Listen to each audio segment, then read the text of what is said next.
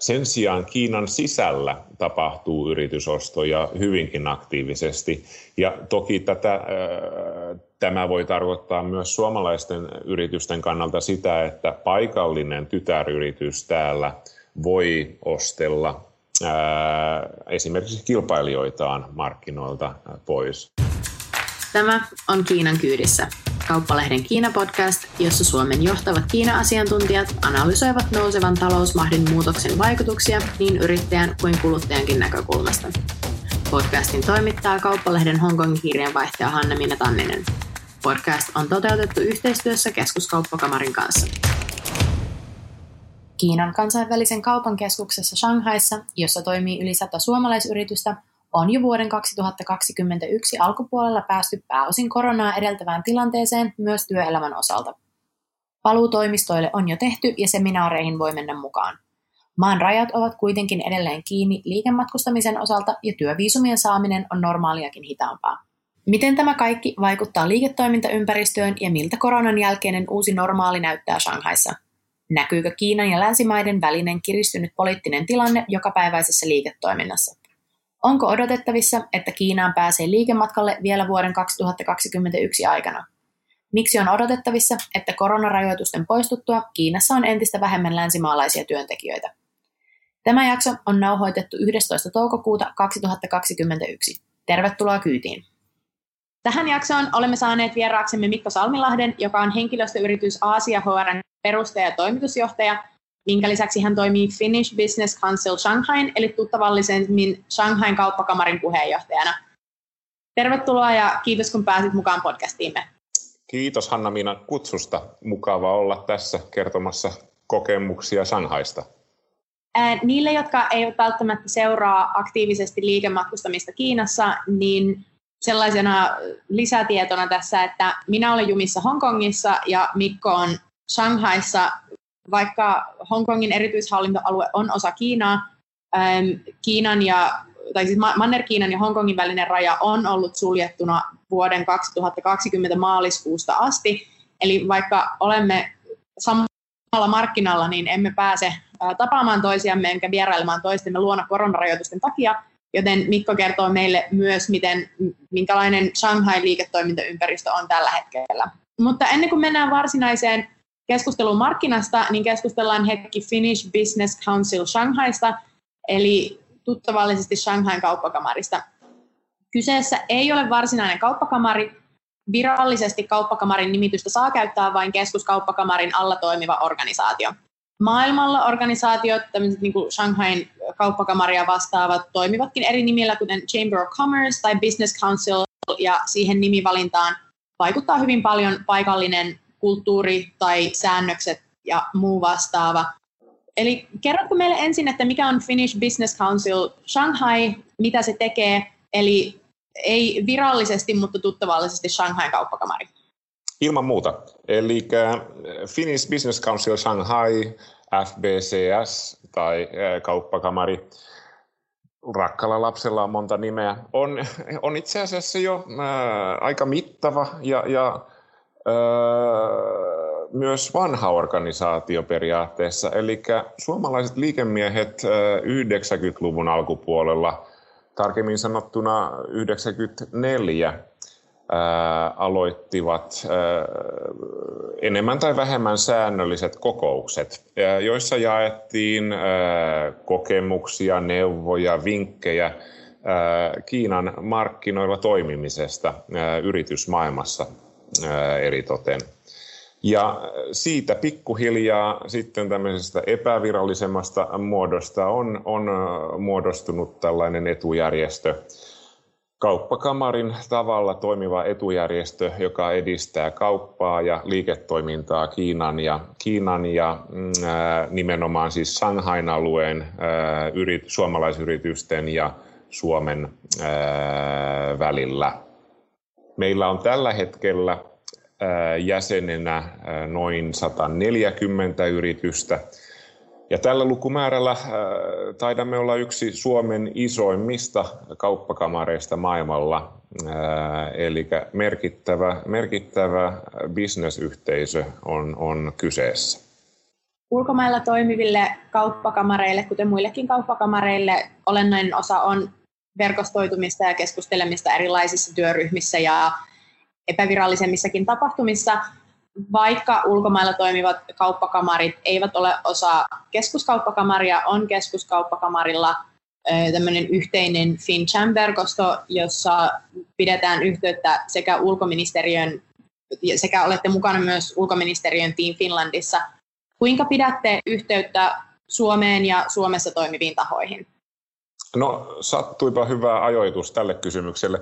Itse asiassa juuri, äh, juuri eilen ja tälläkin hetkellä on vielä menossa Team Finland-päivät tässä Shanghaissa, joka kokoaa sekä ulkoministeriön, Business Finlandin että paikallisten, paikallisten äh, business counceleiden edustajat. Eli meillä täällä Manner-Kiinan puolella on esimerkiksi Pekingissä oma business council ja vielä Guangdong, Guangdongissa kolmas. Ja nämä kaikki yritysmaailmaa lähellä, lähellä olevat järjestöt sekä sitten viennin edistämiseen ja turismin edistämiseen liittyvät Business Finlandin tahot ja lähetystöt, konsulaatit ovat tässä näinä päivinä juuri, juuri koolla. Ja nimenomaan täällä Kiinassa tämä, tämä kolmitahoinen yhteistyö toimii mielestäni erinomaisesti. Eli valtion, yritysten ja valtiollisten laitosten yhteistyö näyttää hyvin valoisalta ja avoimelta, lämpimältä yhteistyöltä. Mainitsit tuossa, että olette yksi suurimmista suomalaisista liiketoimintayhteenliittymistä ulkomailla ja sijaitsitte vielä Shanghaissa, joka on Kiinan sen liiketoiminnan ja kaupan keskus. Teidän 140 jäsenen kuuluu muun muassa Kone, Kemira, UBM ja Wärtsilä, eli todella tiedätte, mitä suomalaisyrityksille kuuluu ja, ja mitä markkinalla tapahtuu näin suomalaisyritysten näkökulmasta. Eli mitä Shanghaihin kuuluu tällä hetkellä, minkälainen tunnelma markkinalla on? Markkinatunnelmat ovat hyvin positiiviset. Jos nyt katsotaan, mitä viime vuonna tapahtui, niin hyvinkin isoja epävarmuuden aikoja elettiin helmi-maaliskuussa. Kaikki laskivat varmaan tulos- ja liike, liikevoittoennusteitaan siinä vaiheessa. Mutta itse asiassa viime vuodestakin tuli sitten loppua kohden ihan hyvä vuosi. Ja tämä, tämä äh, niin kuin positiivinen veto on jollain tavalla vaan voimistunut tässä nyt ensimmäisen äh, kvartaalin aikana. Kovinkaan moni, äh, moni tuota, yritys ei, ei kerro negatiivisista näkymistä, vaikka voisi uskoa. Tavallaan kun länsimaissa katselee uutisia, niin ää, tämä on varmaan ihan todellisuutta, mutta täällä, ää, täällä yritysmaailma, ää, yritykset tekevät hyvää tulosta tällä, tällä hetkellä. Mainitsit tuossa hyvin isoja yrityksiä. Ää, täällä kauppakamarin jäsenenä on, on todellakin merkittäviä isoja suomalaisia yrityksiä, mutta hyvin, hyvin merkittävässä osassa ovat myös perhe, perheyritykset, keskisuuret yritykset ja ihan tämmöiset pienemmät konsultti, konsulttiyritykset myös. Eli kaikki ovat hyvin tervetulleita tähän meidän bisnesyhteisöön. Sanoit, että, että on positiivinen vire Shanghaissa ja, ja, ja nyt jos katsotaan tätä koronatilannetta ihan lyhyesti noin niin päivittäisessä elämässä, vaikka koronapandemia siis niin suurimmissa määrin alkoi Kiinasta, niin Kiina oli kuitenkin ensimmäinen maa, joka tuntui pääsevän siitä ulos. Ähm, onko teillä siellä niin kuin paikallisesti tällä hetkellä minkälaisia rajoituksia tai saako ravintolat olla auki, voiko maassa matkustaa ja miltä se elämä tällä hetkellä siellä Shanghaissa näyttää? Elämä on palautunut jo muutama kuukausi sitten hyvin, hyvin normaaliksi Oikeastaan äh, ainoa suurempi muutos on joukkoliikenteessä äh, tarpeelliset ja pakolliset maskit, joita kiinalaiset nyt aika uskollisesti käyttävät ihan ulkona äh, kävellessäänkin. Tästä nyt alkaa ehkä hieman näkymä jo muutosta, että ihmiset ei välttämättä enää niitäkään niitäkään pidä. Meillä täällä Shanghain seudulla ei ole ollut mitään uusia, uusia tuota, infektiotapauksia nyt pitkään, pitkään aikaan. Eli on palattu toimistoille ja, ja, ja normaaleihin seminaareihin ja verkostoitumistapaamisiin ja muihin, mistä vielä ainakin länsimaissa voidaan toistaiseksi vähän haaveilla. Juuri näin. Mainitsin tuossa aikaisemmin Team Finlandin kokouksen esimerkiksi eilen. Meitä oli siinä 50, 50 ihmistä samassa, samassa tilassa ilman suurempia rajoituksia. Kiinassa teknologia on, on auttanut aika paljon, eli meillä jokaisella on, on tietynlainen appi, joka antaa meille tämmöisen terveyskoodin, ja tätä terveyskoodia silloin tällöin vielä kysellään. Eli se toimii ihan väri, niin kuin liikennevalot, eli puhelin seuraa, seuraa missä puhelimen omistaja liikkuu, ja mikäli tällä alueella olisi ollut jotain ongelmia, niin värikoodi voi muuttua keltaiseksi tai pahimmassa tapauksessa punaiseksi mutta en, en ole tämmöistä punaisen koodin tarinaa toistaiseksi, toistaiseksi kuullut, eli, eli kyllä ihmiset osaa välttää myös niitä ongelma-alueita, mitä Kiinassa silloin aikoinaan oli. Mutta tämä on ollut yksi tämmöinen ratkaisu Kiinan hallinnon puolelta, miten tällaista ison, ison väestön liikkumista – seurataan ja, ja miten, miten ympäristö tehdään sitten turvalliseksi. Nyt on ihan mielenkiintoista vielä pakko kysyä, että teoriassa, jos oma tämä puhelinaplikaation värikoodi menee keltaiseksi tai punaiseksi, niin mitä sellaisessa tilanteessa kuuluu tehdä? varmasti vähintään omatoiminen, keltaisessa omatoiminen eristäytyminen, eristäytyminen en tosiaan tiedä, mulla ei ole nyt käynyt äh, lähipiirissä kenellekään, että olisi tullut äh, punainen koodi, mutta sillä nyt ei joka tapauksessa pääse, äh, pääsisi sitten äh, mihinkään julkiseen tilaan. Äh, ja nyt kyllä on sanottava, että viime, viime viikkojen, jopa kuukausien aikana, niin tätä koodia kysytään vähän harvemmin. Eli ymmärsinkö oikein, jos ymmärsin, että sitten se esimerkiksi nyt, kun jos teillä oli Team Finlandin, anteeksi, Business Finlandin kokous menossa tällä hetkellä, niin esimerkiksi sinne kokouspaikalle pääse, päästäkseen täytyy näyttää sitä mobiiliaplikaatiossa olevaa koodia. No tällä kertaa, kuten sanoin, määräykset höllentyvät koko ajan – hotellin ovella, jossa kokoustimme, luki vielä ohjeet, että valmistaudu näyttämään terveyskoodisi, mutta itse asiassa tätä ei sitten kyllä kysytty. Eli, eli helpottunut, kuten tuossa aikaisemmin mainitsin, elämä on kyllä palautunut hyvinkin normaaliksi täällä Shanghaissa. Se on, on mukava kuulla. Tuota, nyt jos sitten katsotaan yleisesti vähän isommin tästä äm, koronan jälkeen ja koronan ulkopuolelta suomalaisyrityksen näkökulmasta, niin mitä uhkia ja mahdollisuuksia Kiinan markkinalla on tällä hetkellä kotimaisille yrityksille tai yrityksille, jotka tekevät kovasti Suomen kanssa kauppaa ja täten ovat mukana teidän äh, bisnesyhteisössänne?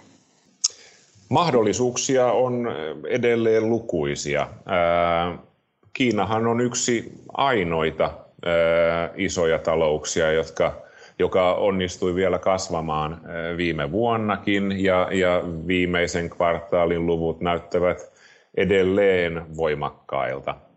Eli jo tässä niin kuin makrokuvassa ää, näyttää siltä, että, että mahdollisuuksia ää, löytyy, löytyy yleisellä tasolla.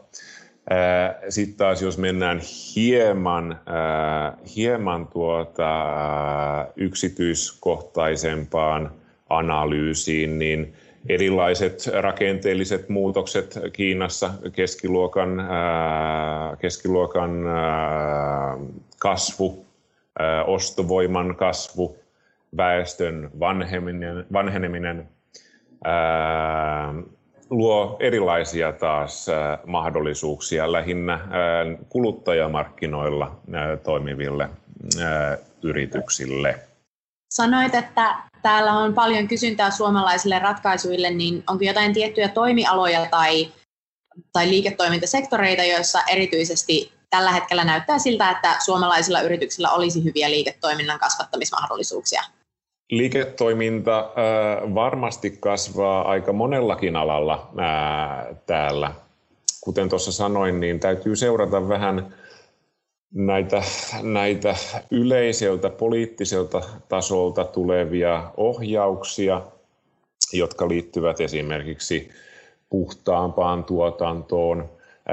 Suomella on clean energy puolella tarjottavaa, bioenergia puolella tarjottavaa. Tällä puolella varsinkin tulee olemaan, tulee olemaan kysyntää joten toivottavasti suomalaiset yritykset ovat kuulolla ja, ja tulevat rohkeasti sitten tarjoamaan näitä sovelluksia ja palveluita, palveluita tänne. Kuluttajamarkkinat, Kiina juuri äsken julkisti uusimmat väestölukuunsa 1,4 miljardia ihmistä – väestö ei nyt enää kasva samaan, samaan tahtiin kuin aikaisemmin, mutta todellakin tässä on valtava määrä, valtava markkina kuluttajia, joille, joille sitten myös pohjoismaalaiset tuotteet, jotka ovat terveellisiä, puhtaita, niin kelpaavat varsin hyvin.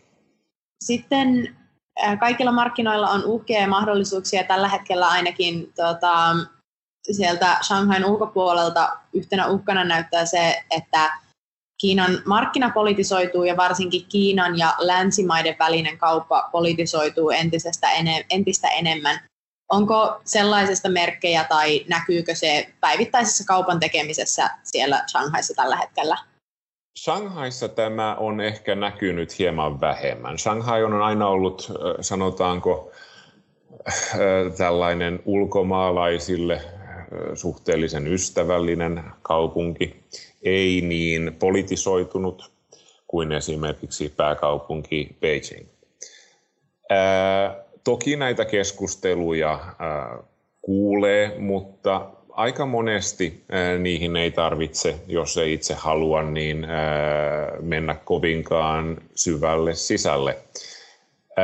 Konfliktin saa varmasti aikaiseksi, jos, jos tuota, sitä, sitä etsii. Eli onhan tässä maailmalla muuallakin hyvin tämmöiset polarisoituneet ajatukset.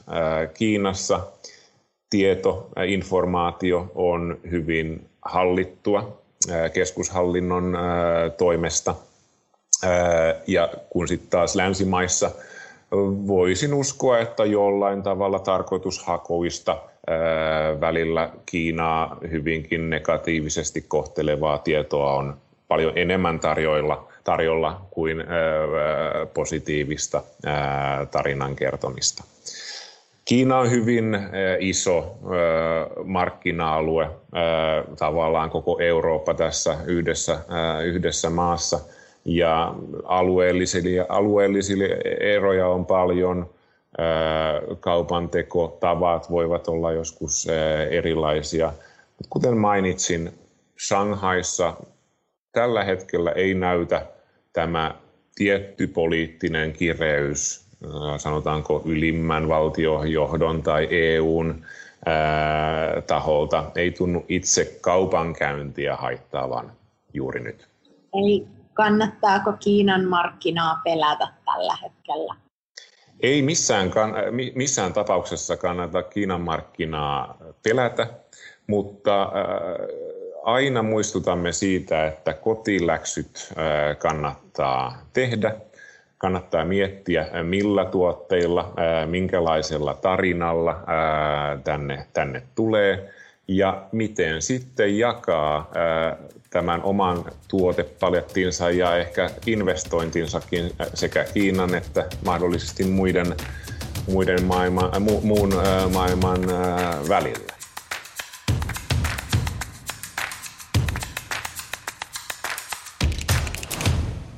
Oma yrityksesi Asia HR ähm, auttaa yrityksiä Aasiassa ja pääasiassa kuitenkin Kiinassa löytämään henkilöstöä ja, ja, ja luomaan strategioita sen pohjalta. Eli näet aika etulinjassa siinä, kun ihmisiä palkataan ja, ja aika harva yritys sitten palkkaa uusia ihmisiä, jos ei, ei usko, että oma liiketoiminta ja omat operaatiot markkinalla kasvavat. Tällä hetkellä miltä sitten tuota, niin kuin rekrytoinnin ja palkkaamisen näkökulmasta markkina- ja, ja suomalaisyritysten toiminta tällä hetkellä siellä Shanghain alueella näyttää? Tälläkin puolella minulla on oikeastaan vain positiivista uutista äh, annettavana. Toki ihan henkilökohtaisella tasolla, kun, kun täällä vedän rekrytointiyritystä, niin näyttää tämä vuosi alkavan erinomaisesti. Meillä, meillä perinteisesti suuri osa asiakkaista on pohjoismaalaisia. Viime aikojen näistä pienistä poliittisista tyrskyistä – huolimatta, niin aika moni yritys kasvattaa tällä hetkellä ää, henkilöstöään.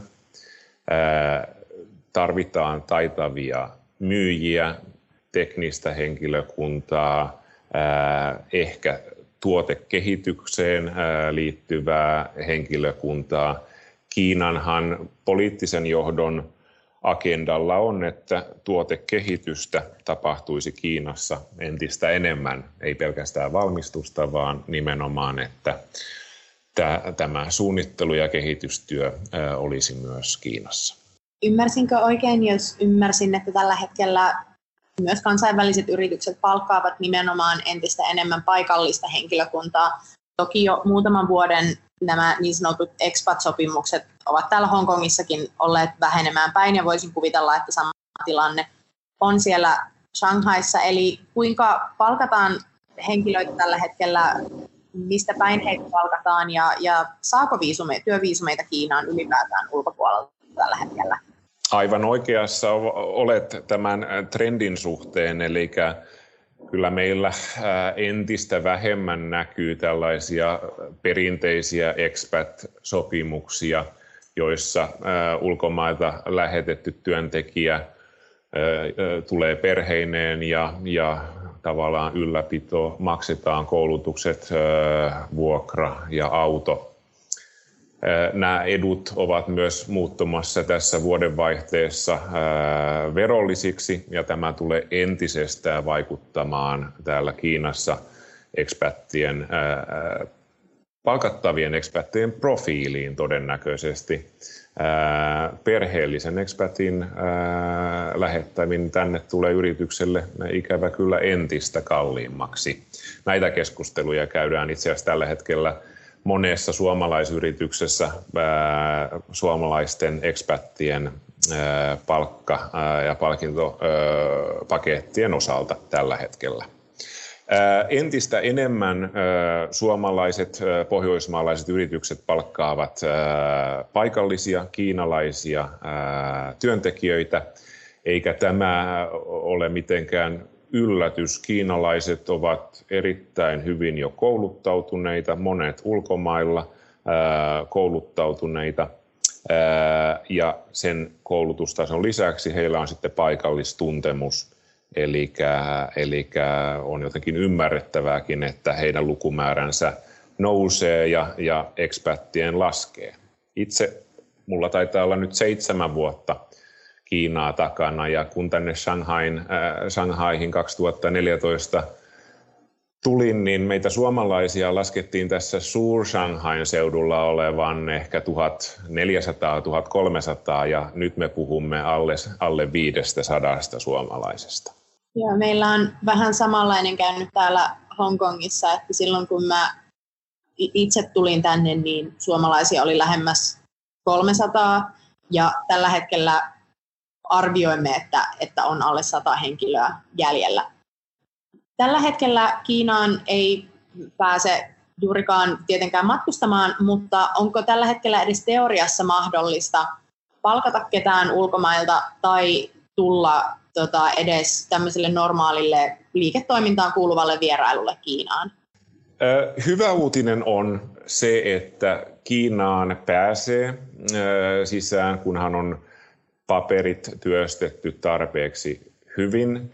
Huono uutinen on ehkä se, että aina ei saa sitä perhettä tällä hetkellä mukaan.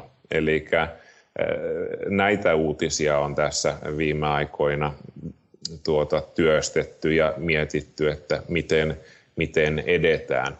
Mutta tässä viimeisten kuukausien aikoina toki aika monellakin yrityksellä on ollut päänvaivaa siitä. Paljon hitaammat prosessit, aikamoista paperisotaa pitää käydä, saa niin, niin sanotut kutsukirjeet ja, ja, ja, ja muut kuntoon ennen kuin työntekijän sitten saa, saa tänne. Täytyy perustella entistä enemmän myös monelle taholle, miksi juuri tällainen suomalainen esimerkiksi tähän tehtävään tarvitaan. Entäs sitten liikematkojen osalta, että nyt jos haluaisi vaikka lähteä Suomesta liikematkalle Kiinaan, niin onko se edes teoriassa mahdollista nykyisten koronavirusrajoitusten puitteissa? 99 prosentissa tapauksista tämä ei ole mahdollista.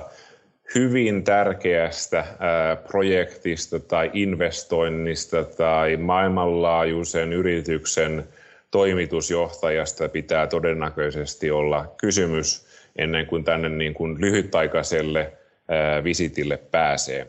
Ja Kiinaan kaikki tällä hetkellä saapuvat ihmiset asemasta huolimatta niin joutuvat läpikäymään kahden viikon, täällä Shanghaissa kahden viikon, Pekingin seudulla vielä pidemmän hotellikaranteenin.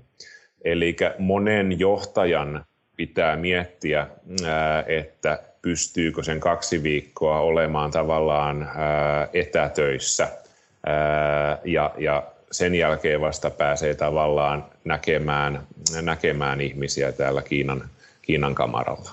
Nyt kun kaikkea tehdään etäyhteyksillä ja, ja kaikki organisaatiot ovat kyllä pystyneet ihan uskomattomiin suorituksiin tässä alle vuoden aikana, kun asioita on tehty ihan uusilla tavoilla, mutta tiettyjä asioita ei vaan voi tehdä tällaisten videoneuvotteluyhteyksien avulla, mitä tätäkin podcastia nauhoitetaan. Eli tuntuuko nyt siltä, että jääkö suomalaiset tai suomalaisyritykset nyt paitsi jostain, kun eivät pääse paikan päälle esimerkiksi verkostoitumaan, mikä on hirvittävän tärkeä osa liiketoimintaa Kiinassa? Jossain tapauksissa tuntuu toki siltä. Ehkä, ehkä nämä isoimmat vaikutukset voisi liittyä niinkin isoihin asioihin kuin yrityskauppoihin. Yrityskauppoja tuskin kukaan tekee vain verkkoyhteyksiä pitkin. Ja tämä on näkynyt kyllä tilastoissakin, eli kansainvälisiä rajoja ylittäviä yritysostoja tapahtuu Kiinaan paljon vähemmän kuin aikaisemmin. Sen sijaan Kiinan sisällä tapahtuu yritysostoja hyvinkin aktiivisesti. Ja toki tätä, tämä voi tarkoittaa myös suomalaisten yritysten kannalta sitä, että paikallinen tytäryritys täällä voi ostella esimerkiksi kilpailijoitaan markkinoilta pois. Ja tällaista on tapahtunutkin. Tällaiset niin kuin kriisit ja, ja markkinoiden heilahtelut – saattavat olla myös hienoja kaupantekomahdollisuuksia. Jos pitäisi tehdä joku oma arvio siitä, mikä ei tietenkään perustu mihinkään virallisiin lukuihin, vaan ihan oman tuntuman siitä, niin miltä tuntuu, että, että luuletko, että tämän vuoden puolella ehkä normaalit liikematkat ja delegaatiot Kiinan ulkopuolelta voisivat palata joillain ehdoilla vai tuntuuko siltä, että ne menivät pitkälle sitten vuoden 2022 puolelle? Liikematkustelun puolesta taidan olla hieman edelleen pessimistinen. Ei, ei Kiinan väestö on valtava, tarpeeksi suurta osaa ei ole lainkaan rokotettu. Toki kampanjat ovat käynnissä – kampanjoilla on hyvinkin jopa humoristisia piirteitä välillä. Esimerkiksi Shanghain nämä kaupungin osat, distriktit, heillä on hyvin korkeat tällaiset tulostavoitteet, KPIs, ja, ja jotta he saavat sitten äh, houkuteltuja ihmisiä rokotuksiin, niin tarjotaan esimerkiksi maitolitroja ja 50 kiloa riisiä. Ja, ja tämä, tämä tuntuu äh, toimivan. Eli äh, rokotusten määrä nousee, mutta kun sitä rokotettavaa on niin mahdottomasti, niin tässä menee, tässä menee vielä aikaa. Pekingin olympialaiset ovat tosiaan 2022, eli eh, ensi vuonna. Siihen mennessä todennäköisesti tilanne jo rauhoittuu. Katsotaan myös, mitä käy maailmanlaajuisessa tässä rokotepolitikoinnissa, jos maat pystyvät entistä enemmän laajemmin tunnustamaan toistensa rokotukset, niin myös liikematkustelu siitä sitten helpottuu. Mutta en nyt näe kyllä oikeastaan toivoa tälle kesälle vielä. Se on, on hyvä kuulla, että, että rokotukset sielläkin etenevät niille kuuntelijoille, jotka eivät välttämättä edes harkitse käyvänkään Kiinassa tai e, eivät tuota, ole töissä yrityksessä, joka tekee kauppaa Kiinan kanssa tai muuta mitä heidän kannattaa seurata esimerkiksi vaikka Shanghain liiketoimintayhteisöstä tai Kiinasta ylipäätään? Mihin asioihin kannattaa kiinnittää huomiota ja, ja miltä tämä tilanne noin niin yleisesti näyttää? Tämä on melkein jo tämmöinen maailmaa parantava kysymys. Kiina on hyvää vauhtia nousemassa maailman isoimmaksi taloudeksi. Ja, ja, ja siinä mielessä ää, tämä yhden puolueen hallitsema maa ää, on myös monen suomalaisen kannalta tärkeämmässä asemassa. Monen suomalaisen työpaikkakin voi, voi hyvinkin riippua siitä, mitä, mitä ää, tällä markkinalla tapahtuu. Negatiivisia uutisia Kiinasta on ehkä entistä enemmän. Ihmisten mielikuva Kiinaa kohtaan on saattanut jollain tavalla laskea. Itse täällä paikalla nyt jo monta vuotta olleena, niin edelleen kuitenkin näen enemmän mahdollisuuksia, näen fiksuja kova, kovasti töitä tekeviä kiinalaisia.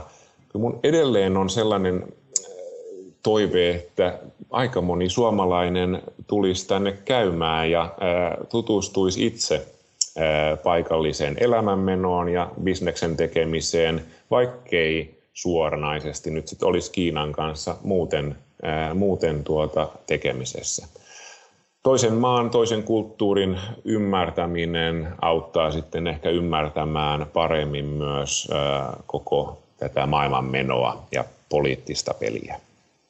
Kiitoksia oikein kovasti haastattelusta ja kun tulit mukaan Kiinan kyydissä podcastiimme. Kiitoksia Hanna-Miina. Oikein mukava oli jutella. Podcastin kaikki jaksot löytyvät osoitteesta kl.fi kautta Kiina sekä Spotifysta, Soundcloudista, iTunesista, Google Podcastista ja Alma Talentin äänikirjapalvelusta. Tämä oli Kiinan kyydissä. Täällä Hanna Minna Tanninen, Hong Kong.